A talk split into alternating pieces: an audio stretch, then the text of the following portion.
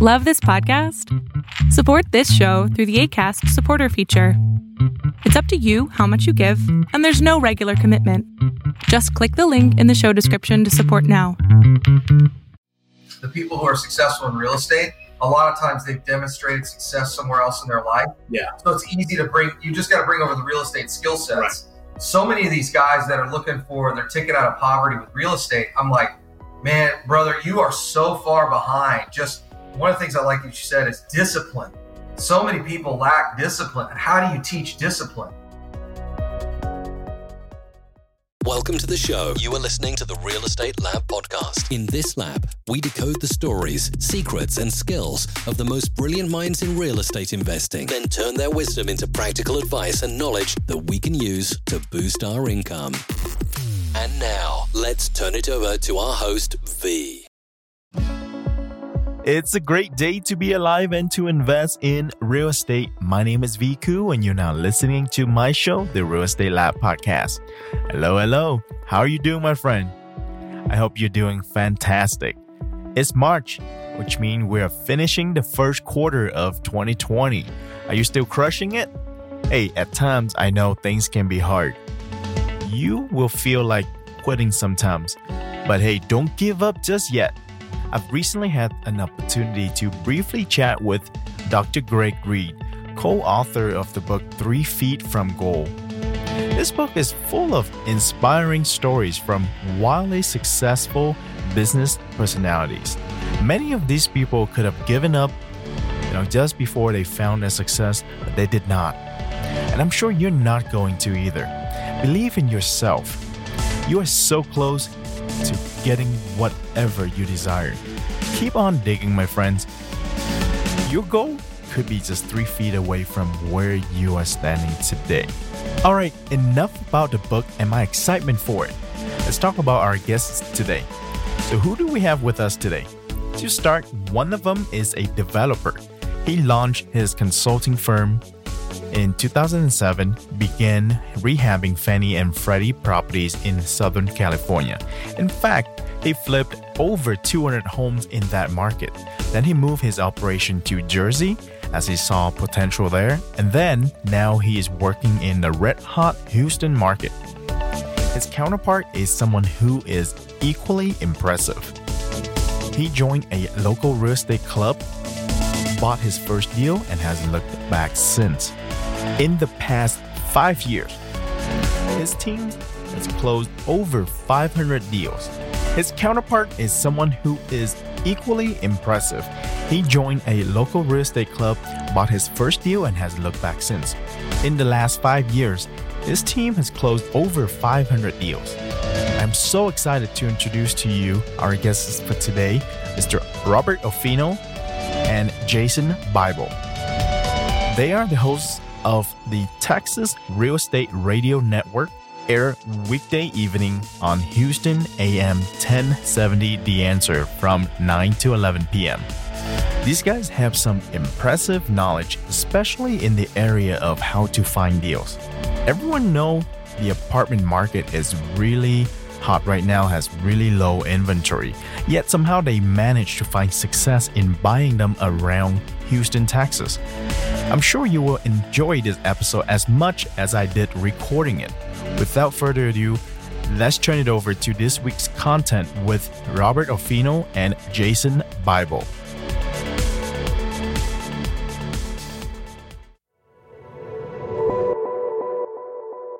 Hey, welcome to another edition of the Real Estate Lab podcast.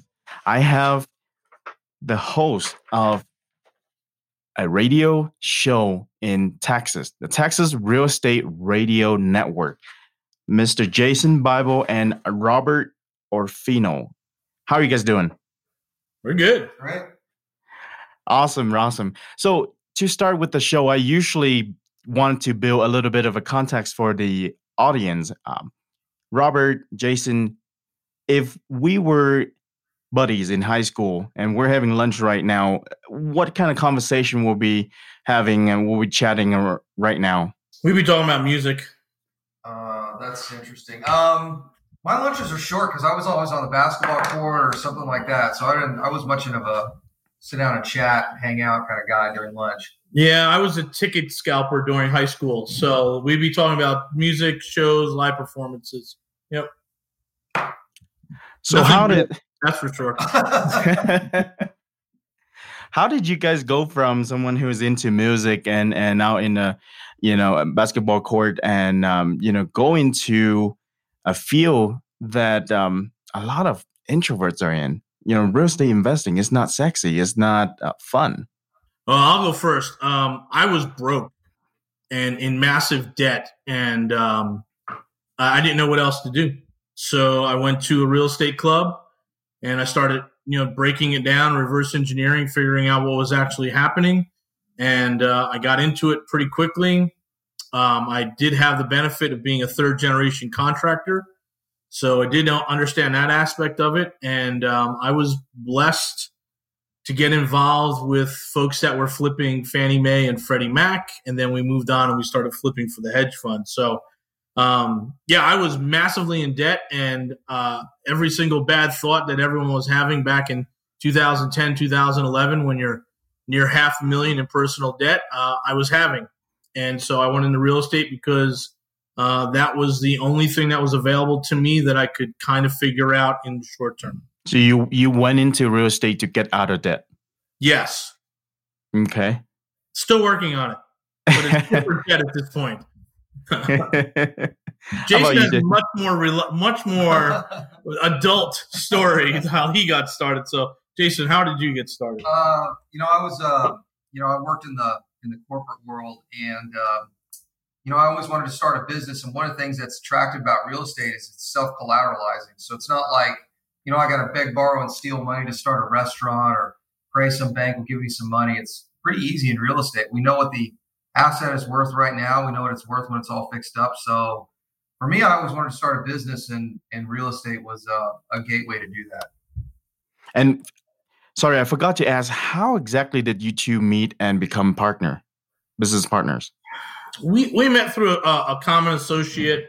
Um, you know, we had done the masterminds and the other events, and um, we just hooked up. And uh, I was looking for a new market and was looking at Houston, and I found uh, Jason and his uh, partner at the time, Tom. They were uh, hands down had the smartest real estate education program I've ever seen in my life. Um, and getting to know Jason over that short term, I realized this guy was you know, he was a genius at this level, right? And uh, I'm not going to give him too big of a head. That's like being the, the tallest kid in kindergarten, right? But yeah, the kiddie right, but he was really, really smart and came at things from a different angle. And I just said, okay, this is a guy I want in my circle. And uh, you know, three years later, we're we're partners. And so, Jason, you um, what Robert said earlier, you had a pretty big uh, educational company. With um, was it in compete in competition with Lifestyle, who's also out of Houston? Um, not not really. We um, so my I had a business partner, Tom Perry, and uh, Tom and I built uh, a couple of companies. One of them was called Houston House Buyers, and we flipped about 100 to 150 houses a year. And uh, we had an education company that really taught the business end of running a real estate business. So it's not, you know, lifestyles is quote passive income, and uh, we weren't really teaching that. We were really teaching like how to build a flipping business, how to build a rental portfolio, you know, how to build a real business, not just you know buying a couple of rental properties and, and praying you make money on them by the end of the month. So uh, in 2018 uh, over the course of that year, I sat down with my business partner. I said, "Look, I, I want to build real wealth here. This house flipping business is great and all, and this education company is fantastic, but you're not going to be able. You can't build wealth with either one of those things. You can make a lot of money, but you're not going to build any real wealth." And so uh, he ended up buying me out of those companies uh, in September of 2018, and uh, all three of us were actually partners in another company. So me, Rob, and Tom were partners. When did we start? On was that like February? That May. year? It was May of that year. Mhm.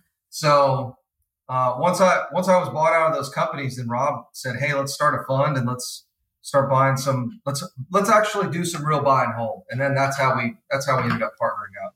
So you had a pretty big operation. You were buying what, flipping a hundred houses uh, a month or a year? A year. A year.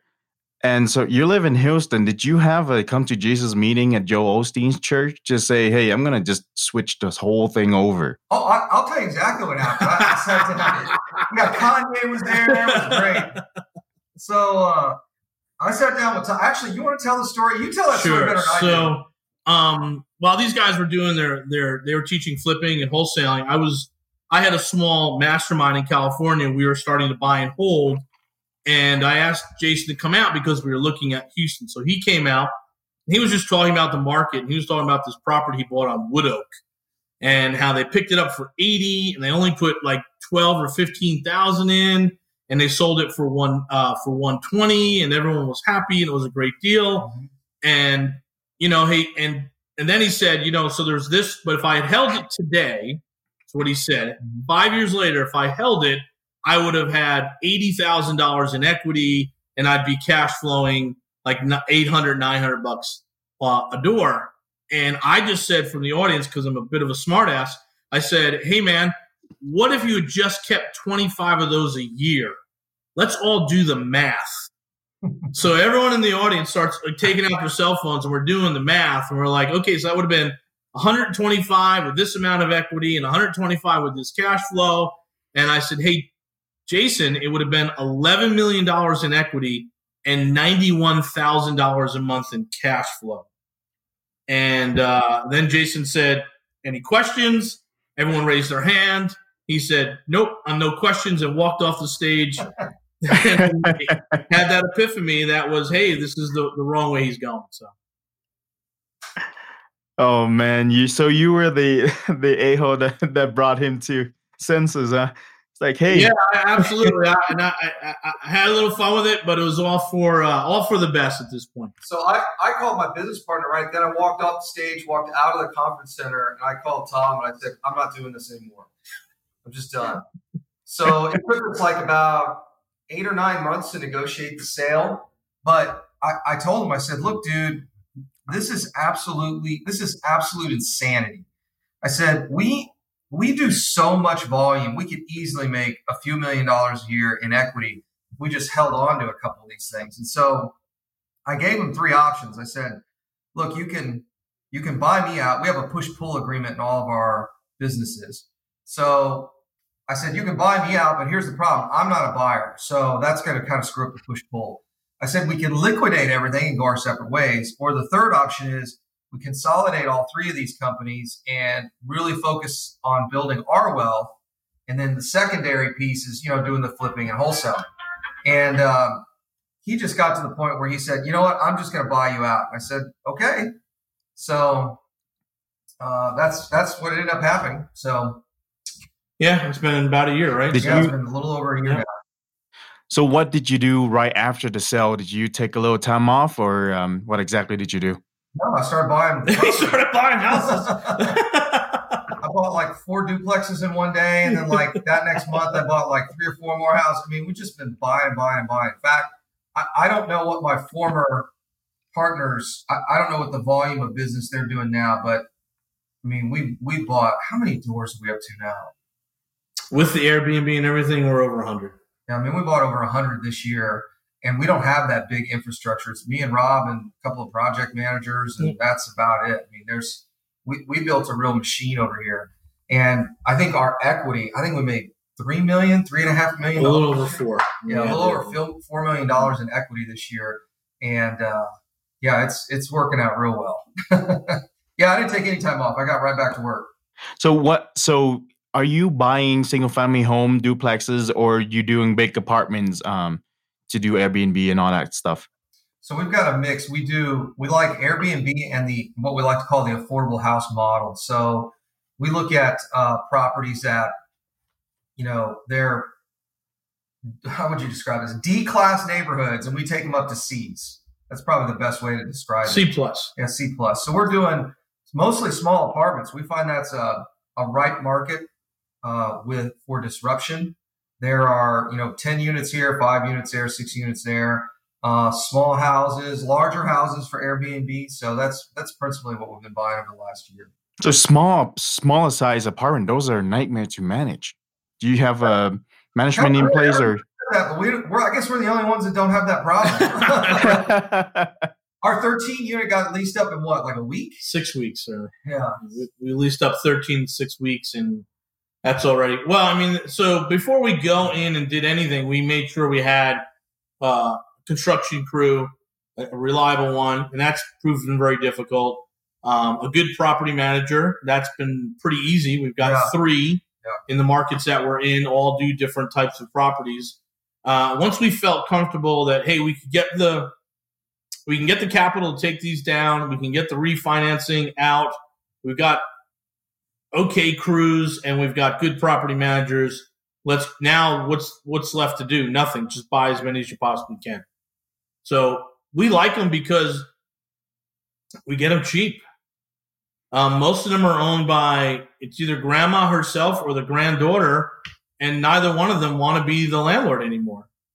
And um, you know they're free and clear for a long time. They don't know what to do with them, and uh, you know there's six units available, and only two are paying rent, and nobody knows how to do the eviction because it's the second second hand of uh, uh, of, of management inside the family, and we pick up these deals. Yeah, rents are like 80% below market. Oh, the rents are so so low. Uh, it's, I mean, we the 13 unit he's talking about, we had a blended 465, and now that everything's leased up, we're at 825. Wow, almost almost double, huh? Yeah, Yeah. so 80 percent. Yeah, Hard to screw that deal up. right. It's really, we really- exactly.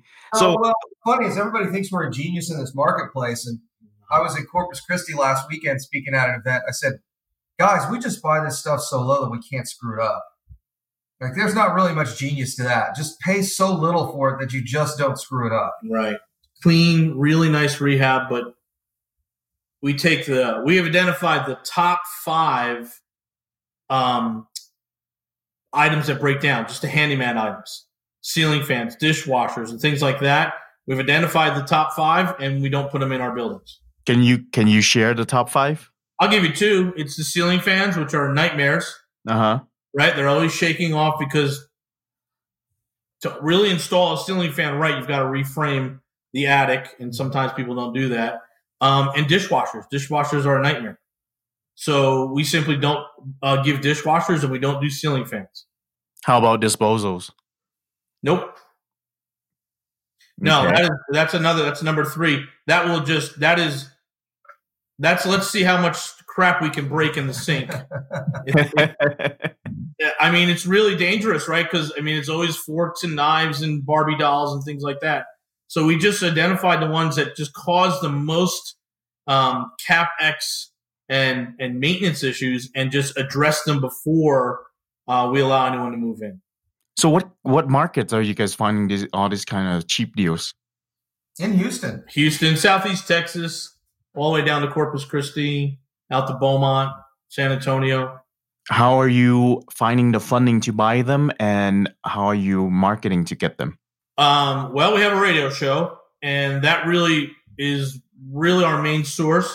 We do uh, a lot of um, education events that no one else is doing. We we fill in a lot of the gaps for investors, and um, you know, we obviously are are giving a lot of information away on the radio show in our free webinars, and people connect with us that way and connect with us on Facebook, and will call us up and say, "Hey, we have a deal."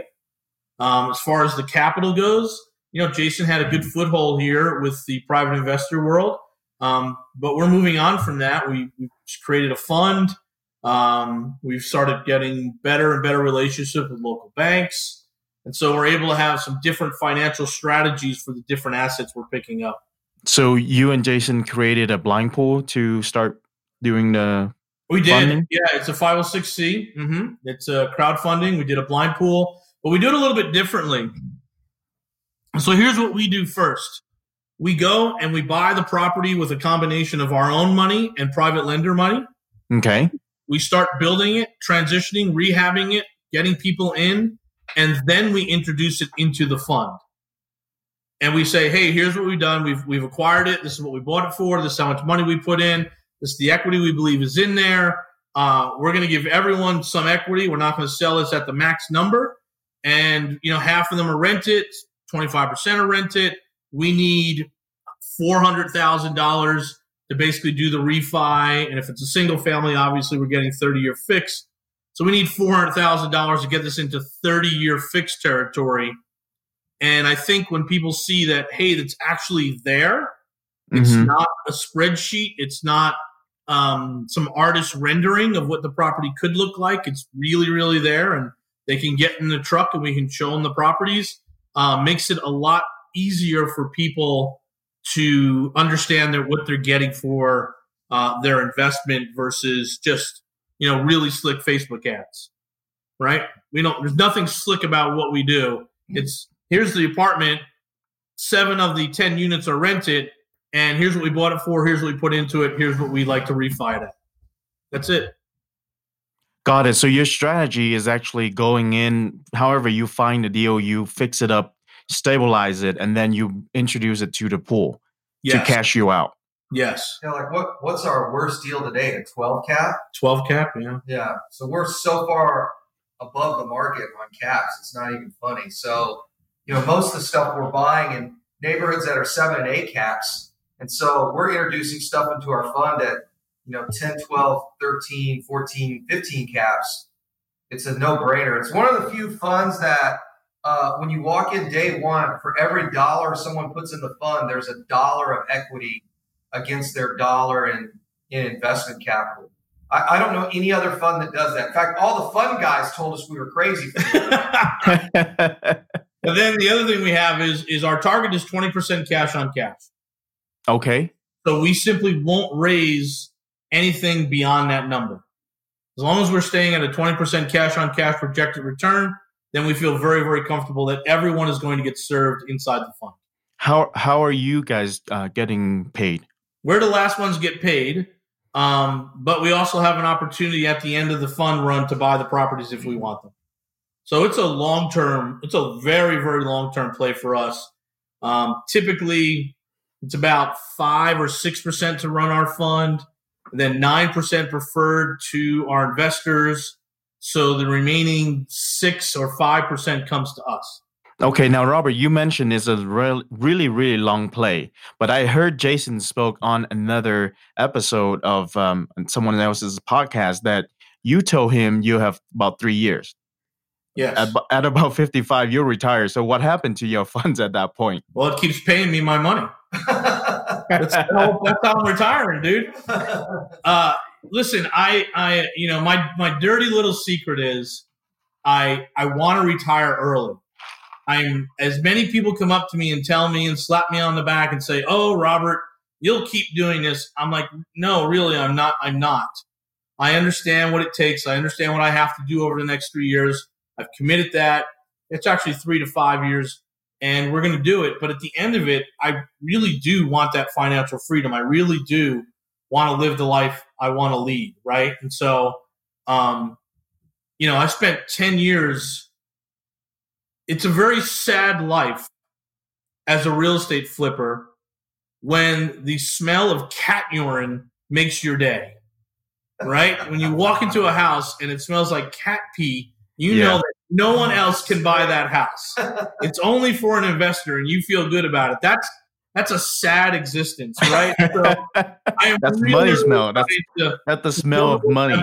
here, get it rolling, get it up and running, like make sure it cash flows, and um, you know, be be good for the next twenty five years of my life. So one of the things that I um, always wanted to know about the Houston market is that you guys have a lot of flooded properties. How do you like buy something like that? well, let's back up with the with the assumption there. Okay. There's a lot of flooded properties now, but on a per capita basis, there's not that many of them. There's a lot of them because we got a lot of houses in Houston, right? Right. But there's not there's not as many flooded houses as you think there there would be. It's it's actually kind of it's actually relatively rare when you go into some of these neighborhoods. So um, how do you buy them? You just buy them like any other any other property, depending on how many times it's flooded. The the reality is that it's almost as if the same neighborhoods flood over and over and over again. And then there's some small exceptions where there's some freak storm and you know some certain side of town floods that's never flooded before. But yeah, there's not as many flooded properties as you would think. And truth be told, the stuff that flooded in Hurricane Harvey, especially below two hundred thousand dollars, is worth more now than when it was flooded, which makes no sense at all. But that's the reality of it. I, I think I think the marketplace has short term memory. I think mm I think the marketplace after three years forgets that and remembers how horrible it is. But hey, three years later, I'm doing fine. I'm looking for a new house. Uh, things are going good for me. And so for us, um, we're we're we're not going to buy anything that's been flooded three, four, five times, and I don't think anyone else is either. Uh, what we're looking to do is, if there are places that have flooded once or twice, let's get the elevation levels. Let's figure out if it's something we want to do, uh, and then you know base it on the numbers. If the numbers work, then we do it. If the numbers don't work, we don't do it. I mean, our, our we're not over we're, we're not overpaying for for much these days, and I certainly wouldn't be be overpaying for a flooded house.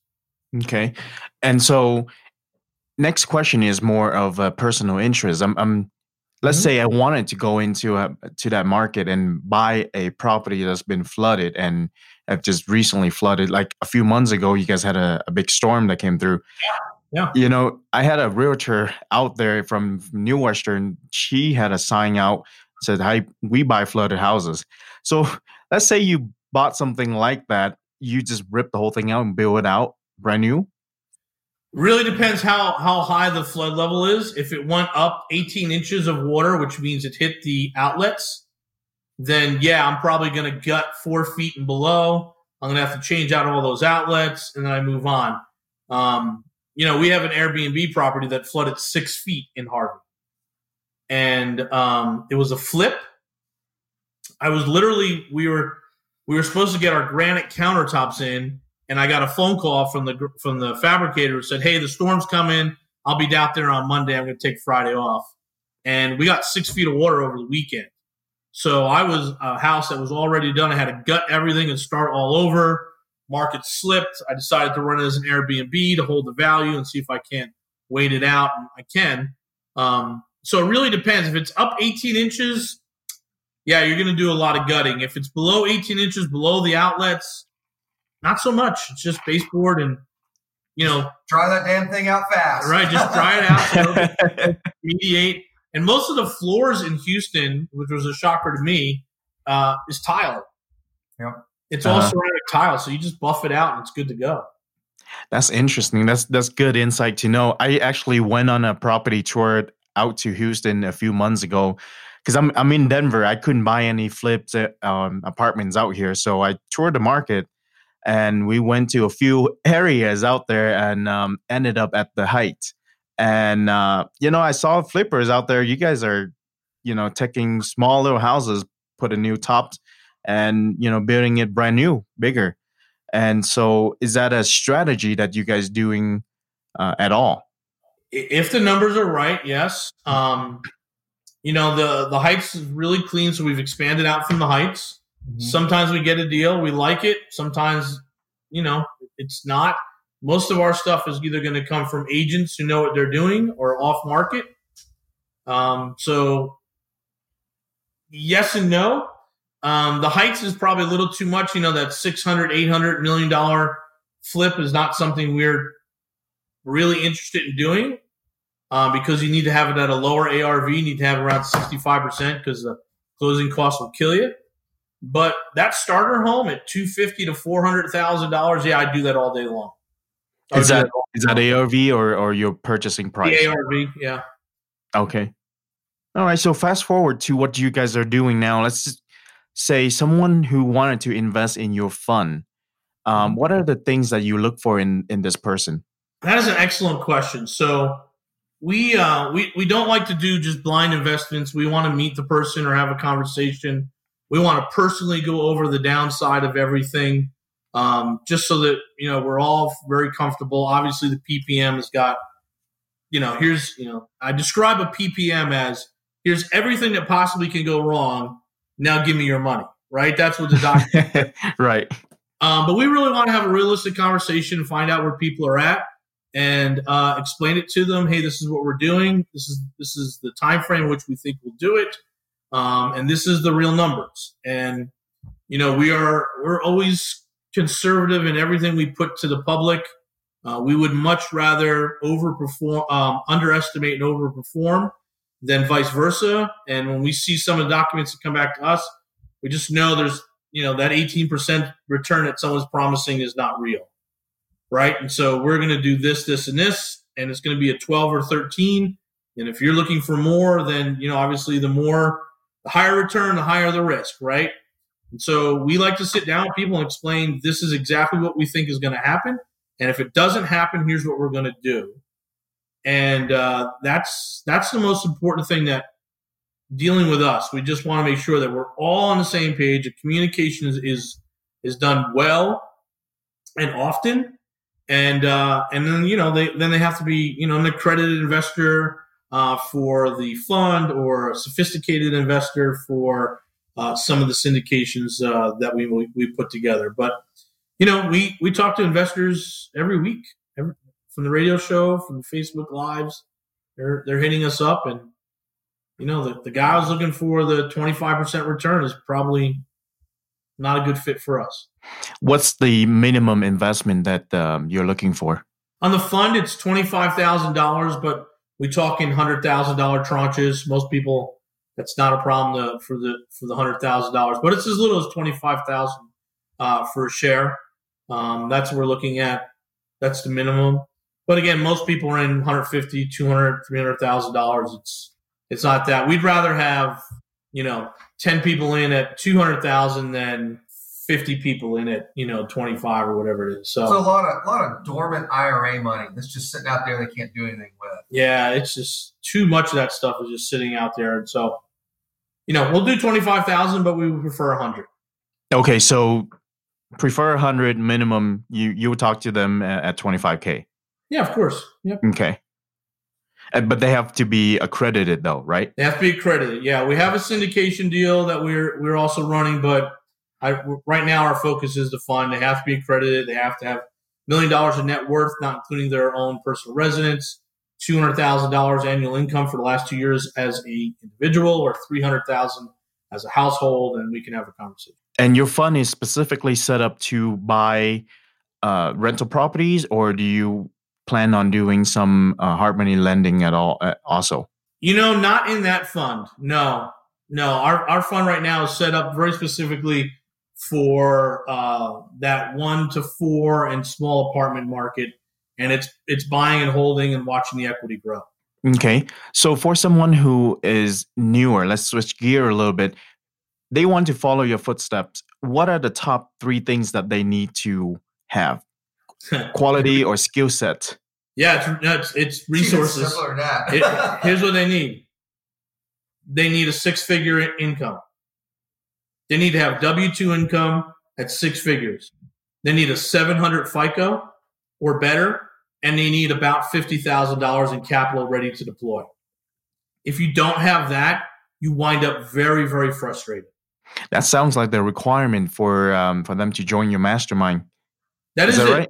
Yeah, yeah, that's it. Yeah. Because the reality is, is that the, likelihood that someone does not have those three things being successful in this business is almost zero percent. Yeah, it's really hard. I, I've coached hundreds of people. In fact, if you go through all the different programs and different groups I've been, it's in the thousands. And if you didn't, if you didn't tick all three of those boxes or at least two, there's no way you're going to be successful. Now, granted, well, there's outliers. There's, the outliers. Great stories. Yeah. Yeah. There's like, we have a good friend of ours. He went to prison twice. I mean, right. he lived in a, a freaking shack behind his mom's house. I mean, he's wildly successful now, but they'll make a movie out of that guy, right? That's not normal.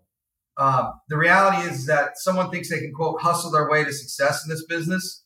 It's so rare. It is so incredibly rare. So you really have to tick all three of those boxes, if not at least two of them, and be yeah. close to the third.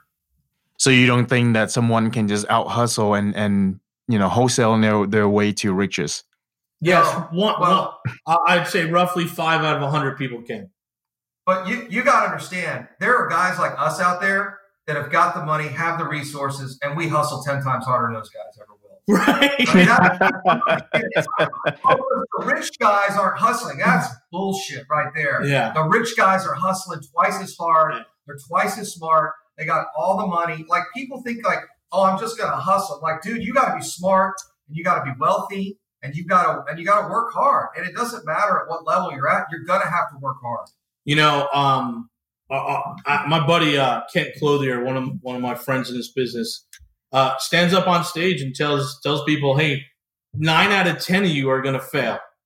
Straight up tells them, and and of the ten of you that buy the the ten percent of the audience that buy this box, eighty percent of those people aren't even going to open up my program, right? And so it's it, it takes discipline, right? I think that's that's the real key is discipline and resources. And if you don't have that, then I think you are uh, susceptible to that emotional sales pitch that they make at the front of the room and send you to the blue suits at the back of the room. And they try and get you to take another credit card or extend a credit on your all that nonsense. Um, that's just that's all pipe dream stuff. I think that is a massive failure and a and a real problem in our industry. I could name I you could name one guy that let's say became wildly successful in real estate that didn't have those three things. Right. I can literally name a hundred more that had that, right? Yeah. I mean, look at Uncle Grant, right? I Yeah. mean, he was pulling down some pretty serious money at those car dealerships, right? And Yeah. he started investing in apartments and all that. Uh, all the multifamily guys I know were all like engineers, sales management guys that were pulling down good salaries, that had good credit. I mean, just the, the and, I will tell you this: I am very skeptical of the claims people make until they start posting P and HUDs and all that. And one of the things that Rob and I have found, and Rob knows these guys more than I do, is that there's a whole community out there of really successful investors. And we all use pretty much the same five or six CPAs, the same five or six syndication attorneys, the same. I mean, like, you, there's a level you get at when there's no less than a dozen of these high end service providers. So if someone says, "Oh yeah, I'm killing it. I'm making you know five million dollars a year in wholesaling," which I know is BS, or I'm making five million dollars a year in apartments, we just have to send out an email, send out a couple of text messages, and we'll know if it's true or not because there's only so many people that provide the services to be able to close those deals nationwide. Right. And if you're not using this person, you're not using this person, you're not doing that. Well, how are you doing your syndication? Right. Who's your syndication attorney? Or my favorite, just call the title company. Like, what title company are you closing at? Because they'll, they'll, you know, most title companies will tell you, oh, yeah, I know Bob. Yeah, we closed 10, 10 of Bob's apartments, you know, in the last Yeah. years. So again, you, might pick up our, our skepticism in that real estate education world, and so we just, you know, because we we we both spend a lot of money on on on our programs, and there's always something good there, but uh, we don't think there's anything that really shows you how to build wealth like like what we're doing, and um, quite frankly, we don't have the time to sit down and teach people step by step by step. That's why we do a mastermind which we think is a much better format for what we're trying to do.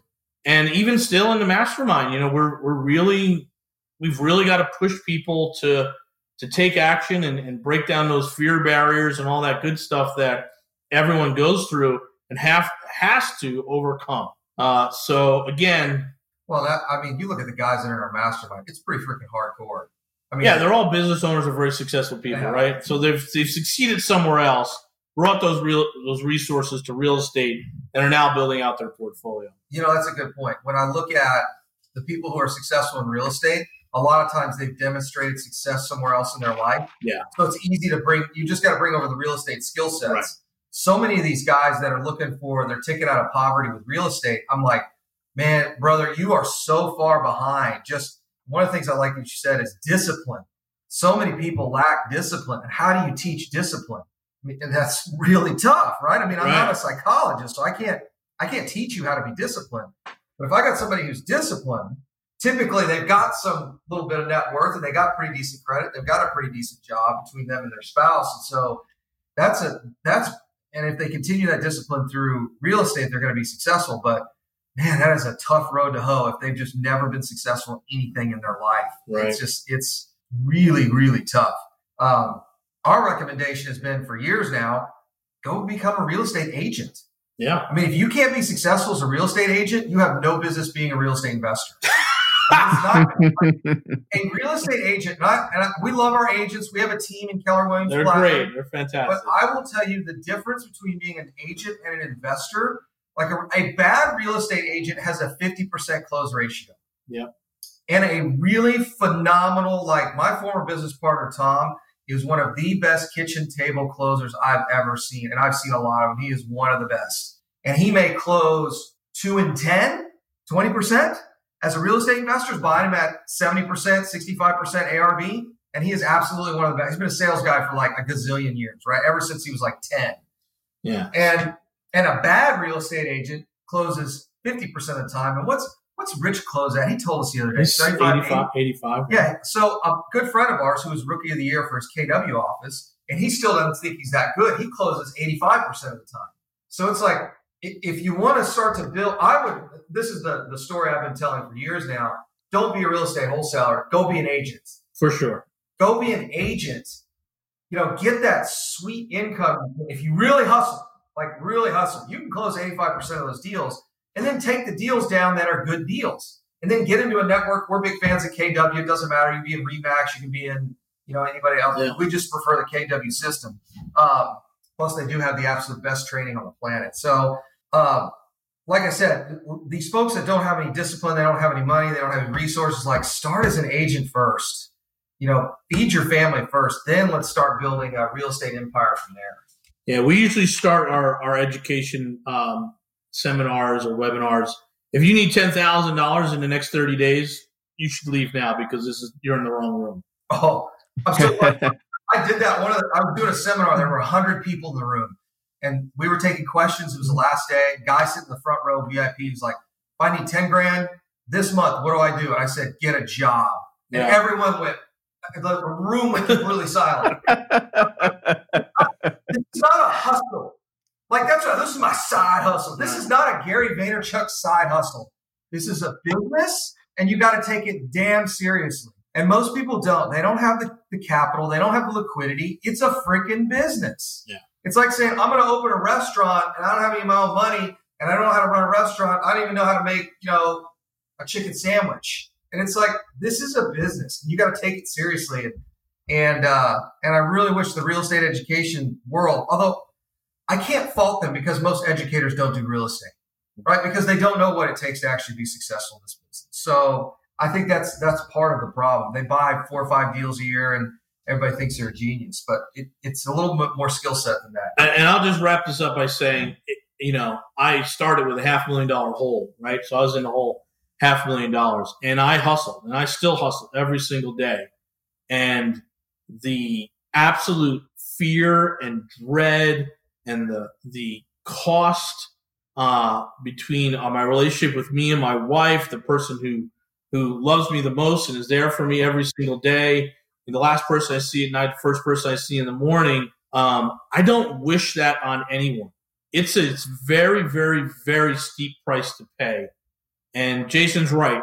Had if I could do it all over again back in California, I would be selling and buying houses along the coast from Malibu Yeah. all the way down to the beach communities. I would have went right into Keller Williams or another real estate agent, and I would have, I would have done it that way. I'd be done already. I'd be done. Oh yeah, easily. You sell ten houses a year, you're crushing it out Absolutely. there, right? Just- oh yeah, you, you you know with the price point out there, you'll be making a lot of money. So since we talk about the mastermind that you guys are are having in your company, can you share a little bit more information about that mastermind? What's the format uh, and how to uh, get more information? Yeah, you, you can text us at 281 401 9008. Don't call, no one's picking up. Just text it. Um, you can leave a message, but we're not going to pick it up. You, you know, here's the thing. Um, you know, the, the joke line is this. Um, we're just looking to put together 200 millionaires over the next five years. And we want to do it through buying and holding real estate. And it doesn't take a lot. You know, four single family properties this year will, you'll have your million dollars in equity in five years, right? So that's on paper. And the joke is if we can get 200 millionaires around us in the next five years, when we totally screw up and are broke again, we have 200 people we can go to to borrow from, right? And so that's kind of the joke line. But the seriousness about it is we're in a marketplace with a lot of educators and a lot of houses and a lot of investors and a lot of people that wants want that financial freedom, want that early retirement, and are poorly served. And we looked at it and we said, hey, do we want to do a $25,000 price point? Want to do a $20,000? What's the number? What's our price point on it? And we just said, it doesn't need to be a lot.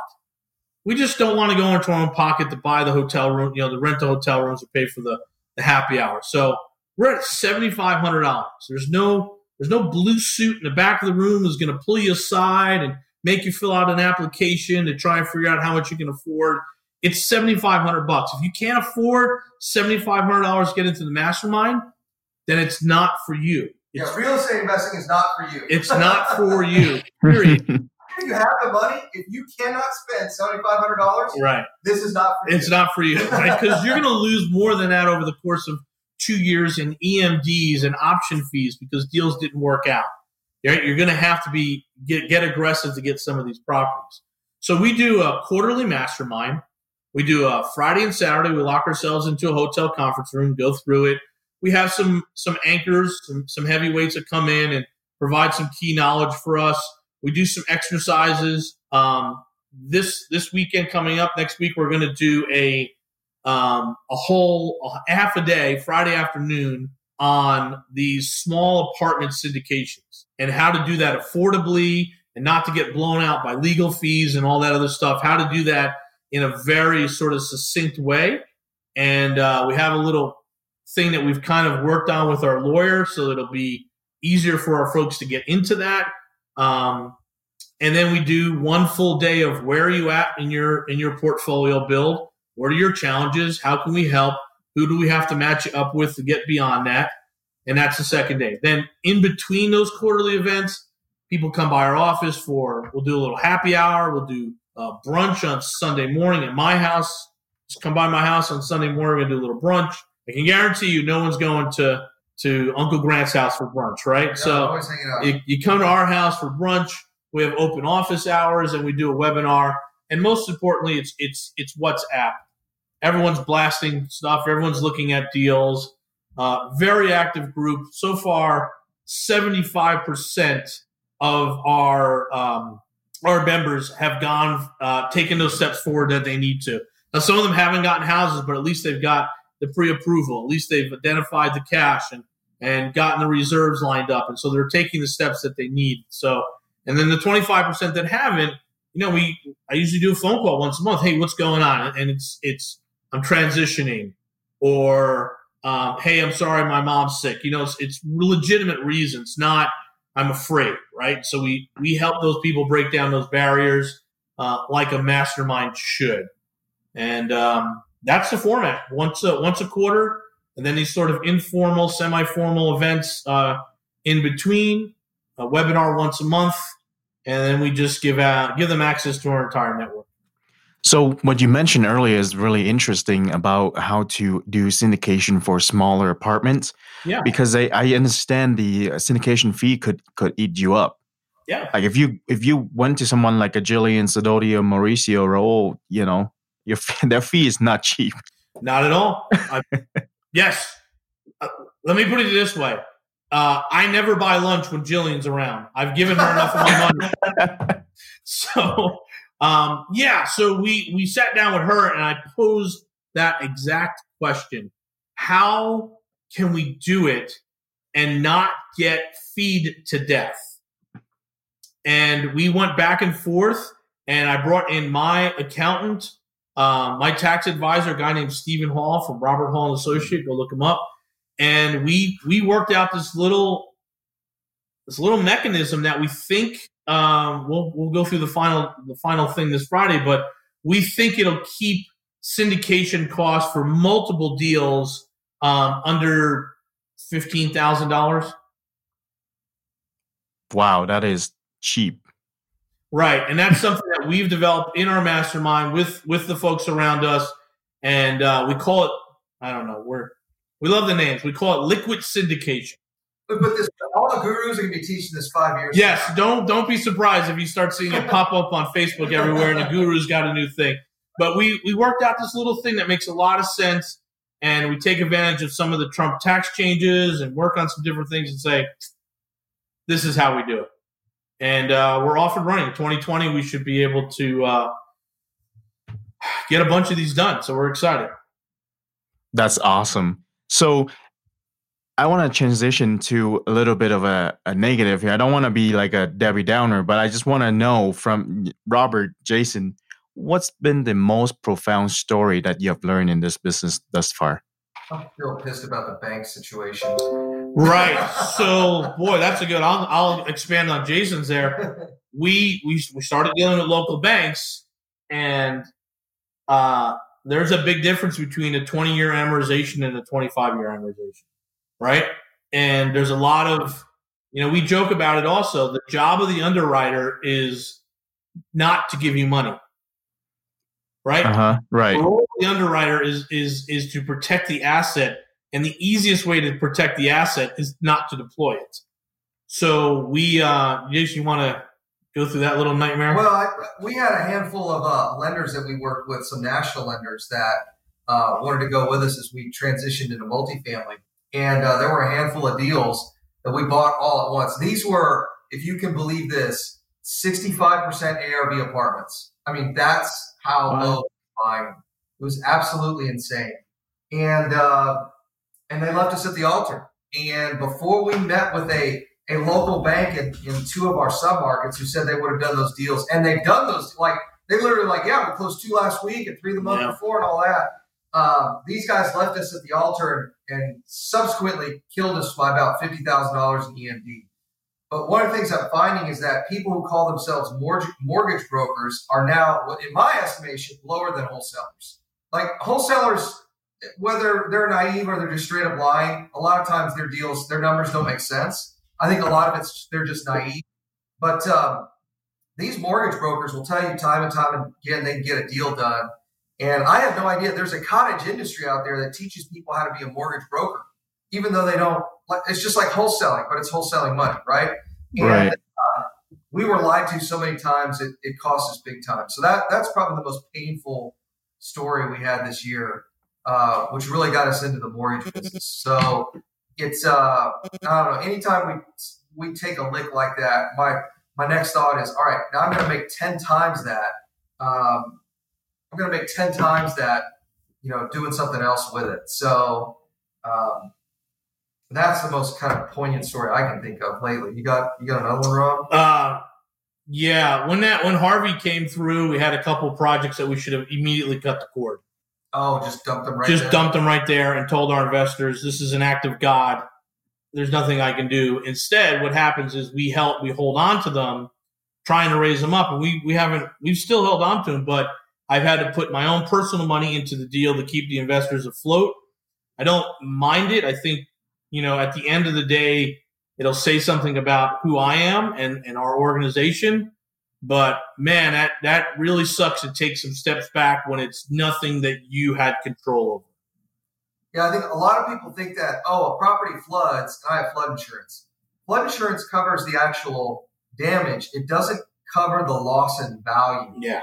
And a lot of the properties, I, I lost a quarter million dollars on one house that got flooded during uh, Harvey, and uh, there's no insurance for that. There's Yeah. absolutely none. There's there's none of that. So at that point, you know, um, that was that was a tough one, and I decided to put my own money in to keep my my investors whole. And uh, I'm not saying I would have done it any differently, knowing what I know now. I probably would have structured my debt a little bit differently with them. I probably would have used the opportunity to restructure debt instead of being tied to the original because it was an act of God. It was something that I had no control over. I mean, if I picked the wrong contractor and he he knocks the whole house over on its side, yeah, that's that's my fault. But six feet of water wasn't my fault, right? Right. So I, I probably would have renegotiated at that point instead of um, holding on and dumping my own money into it and keeping the same terms. That was I should have taken advantage of the opportunity to renegotiate the terms and protected their assets um, while not losing it instead of just carrying forward like you know for some reason I'm a, I'm a real estate hero here and I could I could fix this because I've been doing it for 10 years. So that was the most recent. That was three years ago. So going forward, Jason, what are you going to do differently to make sure that you have the funding in place? Oh no, I'll tell you exactly what I would have done differently. Uh, you know, most of the deals I did throughout my career, I raised 100% private money for. If I had known it was going to be that much of a shitstorm, I would have raised 100% private money, and uh, and it would have never been a problem. In fact, we're doing that in most of our deals. We're raising private money to take them down, and then we'll throw them into the fund and refinance them. So I, I will never be beholden to A broker. a broker for the rest of my life. When so, I, I, we met with a guy that recently, and he's like, "Yeah, I'm a broker," and I'm like, "Oh God, I don't even want to have a conversation." I'm like, Right. I, I want to talk to the adults. Let me talk to the underwriters because I'm really not interested in having a conversation about what you may or may not be able to do. We go through the whole process, and then all of a sudden it falls apart in the eleventh hour. I mean, it, it was so on all these guys. It was so ridiculous that uh, I'll just raise 100% private money. We'll stabilize it, then we'll go to a bank for the long-term financing. And so, what what price range are you buying um, these properties at? We typically end up somewhere between a million and two million in ARV, if you will. We pick them up for typically about thirty thousand or less a door, Okay. um, with a fifty thousand dollar, you know, ARV per door, if you will. And in some Okay. places, uh, as, as high as ninety two thousand dollars a door is the ARV, and we pick those up at 50, 50 a door. Yeah, so it's it's not like a hard race for you. Then I mean, with the f- infrastructure in place, I'm sure is a pretty easy race for you. Yes, Yeah. knock on wood. Yeah. Knock on wood. now, before I uh, wrapped up, I have one questions for each of you. Now, so for Jason, um, what exactly is your biggest fear? Um, I think my biggest fear is uh, how can I put this? You know, you could get a really big head and be a gigantic jerk. Like you can be a real arrogant. You know, I'm the best. SOB, yeah. yeah, SOB. That's actually my biggest fear. I'm not worried about market changes and what happens if we don't raise money or we lose money. Or I'm not worried about any of that other stuff. It's it's becoming a giant SOB. Really, that's what it is. Well, I mean, you become like a polarizing figures, like you know the president. Yeah, well, oh, we're extremely polarizing. we're we're definitely polarized. Now, um, as for Robert, um, what are the one to three books that have greatly influenced your life? Ooh. Let's see. Uh, I I was a, uh very very very big fan, and I think we we employ it here of rocket fuel. Mhm. Um, it's a book about how to do partnerships. You know, um, the best way to describe my rela- uh, our relationship here as partners is I take care of today, and Jason takes care of tomorrow. Right. So Yeah. I think that is right in line with rocket fuel. Um, let's see what else. I think let me get a little existential on you. The the the Tao of Pooh was big for me, and and uh, any like Siddhartha, you know, just sort of Eastern philosophy and understanding. Uh, there's stuff you can control, stuff you can't control, but it all sort of happens, and just to sort of make sure that we're staying right in the middle and not not going to extremes. So uh, there's a little Buddhism right there. And then, you know, the other fun book that I, I think I was looking, and I, I'll always mess up the title, but it's You're Not as Smart as You Think You Are, or You're Not So Smart, which really tells people that, you know, eyewitnesses are horrible, right? Their failure rates are eyewitnesses. We, we, we have, all have selective memory. Um, our, our gut instinct is usually wrong for most people and so it's it's stuff that sort of humbleizes me. So you're not so smart. You're not as smart as you think you are. The Tao of um, and Rocket Fuel stuff that just kind of keeps me grounded and, and, and, and humble because you know again I could get up there too and puff my chest out and say I came out of this. Look how horrible my life was, and now it's all great. And I go to Disney World and I've got dogs and all you know all those pictures up there, and it's really just stay in the middle stay focused, keep moving on. And so that's the stuff I like to read. None of the stuff, none of the crush it, kill it, all that. Other, none I'm not. for all that nonsense. Yeah, it's all nonsense. Well, awesome. Thank you, you guys, so much for taking the time to be on with me today. I learned a lot of information, great insights from you guys. Thank you for your time. Hey, man. Thank you. Thank you. That's the end of the show. Don't forget to subscribe, leave a five stars rating and review on iTunes for the Real Estate Lab podcast. Until next time, have a prolific week.